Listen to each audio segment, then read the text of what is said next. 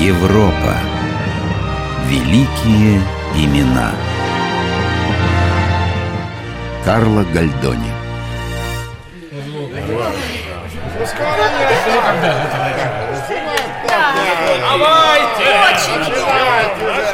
Выкрик из Древнего Рима «Хлеба и зрелищ» будто продолжал звучать на Апеннинском полуострове.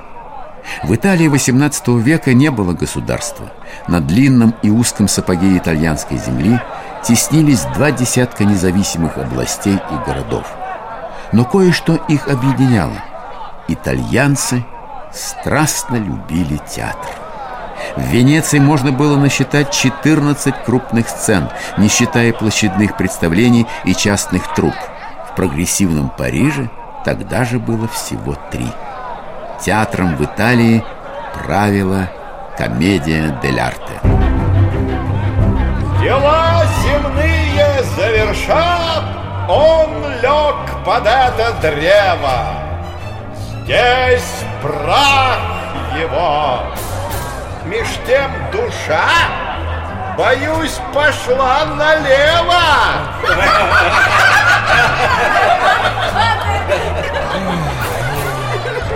Как же грустно это видеть. Сеньор, сеньор печально вздыхает на комедии. Должно быть, смеется на трагедии Сеньорита, в самом деле есть чему печалиться. То, что происходит перед нами, никак нельзя назвать веселым.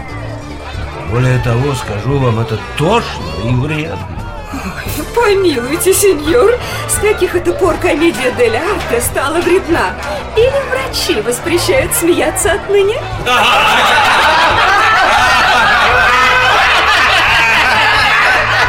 Чему смеешься? Стишочку? Или что один другому дал пинка? Когда мне было 16, я уже видел все это дурновкусие, и тогда я задумал реформу театра. Да, да, вы, может быть, улыбаетесь, сеньорита, но поверьте, сцена гораздо важнее, чем может показаться. Она воспитывает, она...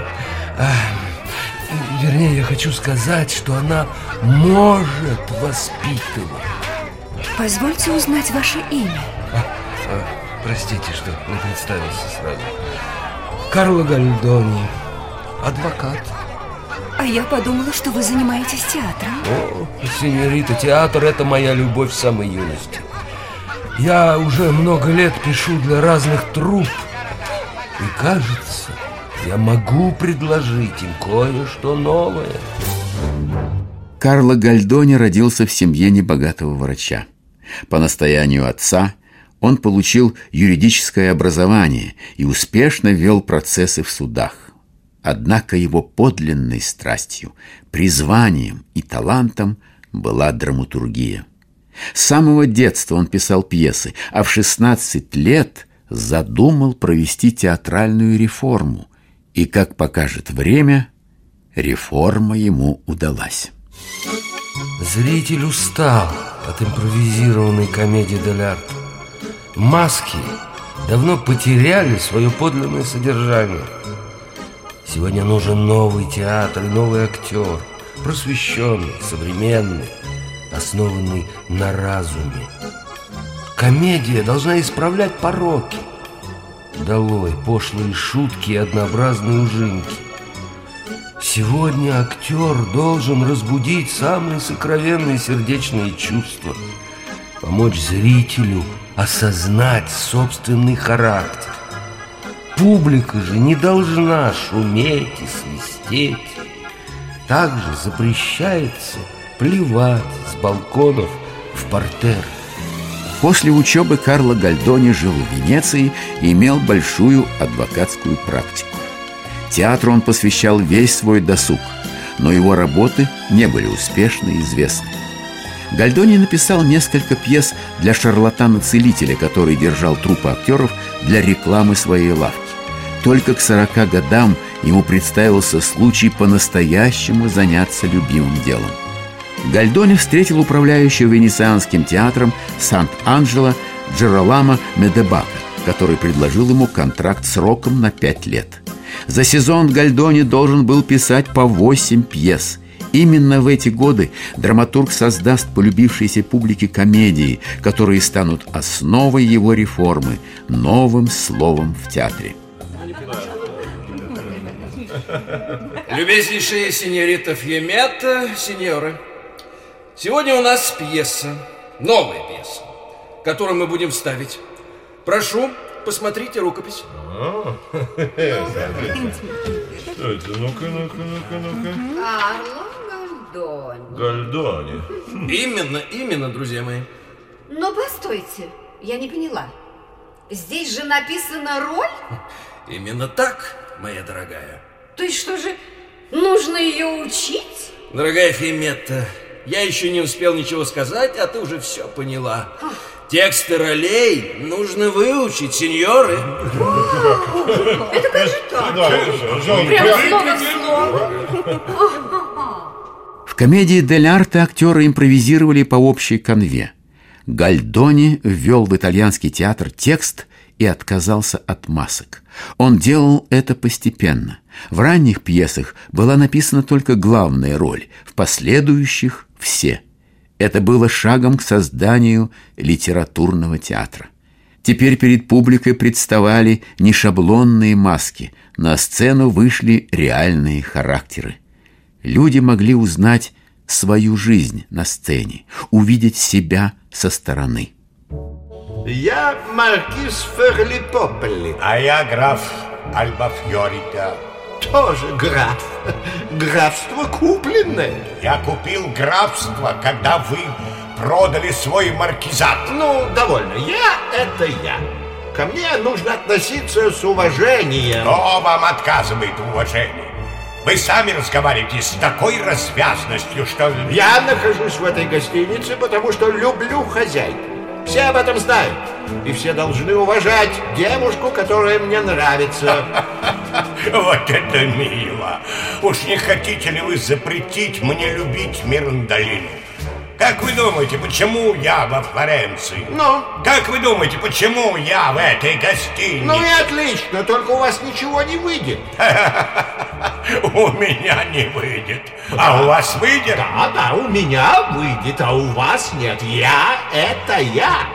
Мирандолине нужно мое покровительство. Мирандолине нужны деньги, а не покровительство.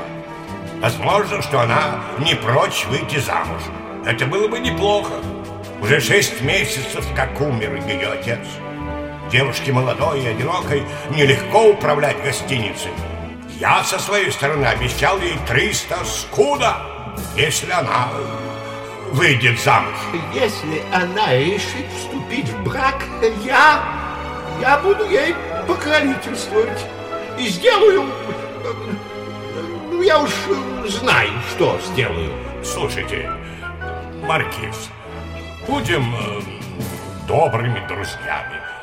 Дадим каждый по 300. То, что я делаю, я делаю тайно. И не хвастаюсь. Я — это я. Эй, кто-нибудь! Выбит совсем из колеи. Ведь нищий опыжится. Комедия «Трактирщица», а также «Слуга двух господ», «Светский человек» и многие другие полюбились публике и не сходили с итальянских подмостков. Гальдони верил в добро и, показывая порочные характеры и нравы, неизменно приводил их к исправлению, увещевая зрителей моралью в духе просвещения. Работал драматург с настоящей творческой яростью. Из-под его пера вышло более двух сотен пьес. Успех театральной реформы был определен и его необычайной плодовитостью. Гальдони просто наполнил репертуары нескольких крупных театров своими сочинениями. Однажды, чтобы поправить дела в прохудившейся кассе Сант-Анджело, он заявил со сцены. Уважаемая публика, в следующем сезоне я напишу 15 пьес. Прошу прощения, поправлюсь. Не 15, а 15 и еще одну. Пари, пари! Билеты! Плачу вперед! Случился настоящий ажиотаж. Венецианцы бились об заклад и скупали абонементы на сезон вперед. По завершении работы у Гальдони было сильнейшее нервное расстройство, но слово он сдержал. Контракт с Медебаком подходил к концу. У него хватало и противников. Ему завидовали, конкурировали, штамповали пьесы однодневки в угоду моде. Был среди его оппонентов и один писатель, обладавший не меньшим творческим даром – Карло Готце. Он поднял на стяг столь ненавистную Гальдони комедию «Дель арте». На вас лица нет, мой любезнейший драматург. Это по поводу этой новой постановки? Что-то предчувствие нехорошее, сеньор. Фьяба «Любовь к трем апельсинам». Автор Карла Готца. Что же вас волнует? Что волнует? Посмотрим. Сегодня свистом публика встречает то, что вчера венчало торжество. Непостижимый ветер управляет общественного вкуса колесом. Но так как надо что-нибудь жевать, мы старым хламом мучим вас опять.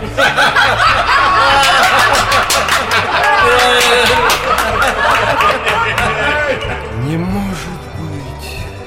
Как?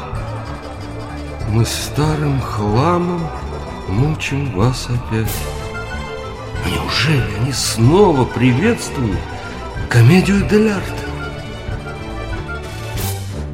Фьябы, театральные сказки Гоцы прошли при полных залах.